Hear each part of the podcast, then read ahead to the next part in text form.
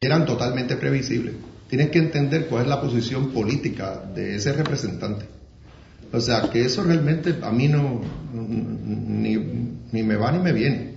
Por otro lado, eh, al igual que yo reconozco los retos que tenemos de frente como pueblo, tenemos que reconocer los logros que hemos tenido en estos últimos dos años.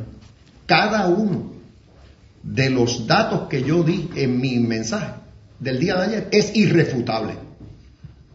Que los, que los refuten directamente. Que refuten si 4.600 familias no se beneficiaron de un apoyo económico para adquirir su propio hogar. Que refuten que 6.400 familias no tienen ahora un hogar reconstruido o reparado o un nuevo, un, nuevo hogar como resultado de los programas de CDBGDR.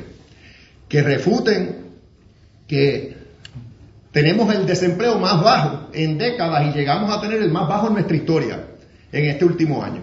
Que refuten que no ha aumentado la participación laboral por 5%, que refuten que no hemos creado 105 mil empleos netos en menos de dos años.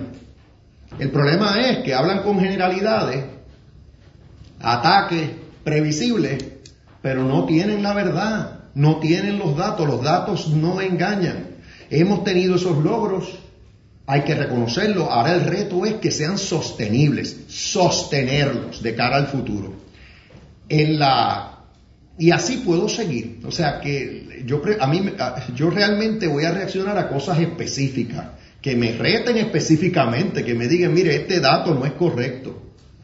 Pero que vienen con esos ataques generales, con eso no vamos a ningún lado. Aquí hay mucho trabajo por hacer. Eh, y otra vez, la tribuna política yo la respeto, pienso que deben, deben guardar las energías para el año 2024, que de aquí a allá debemos enfocarnos en el trabajo que el pueblo espera de nosotros.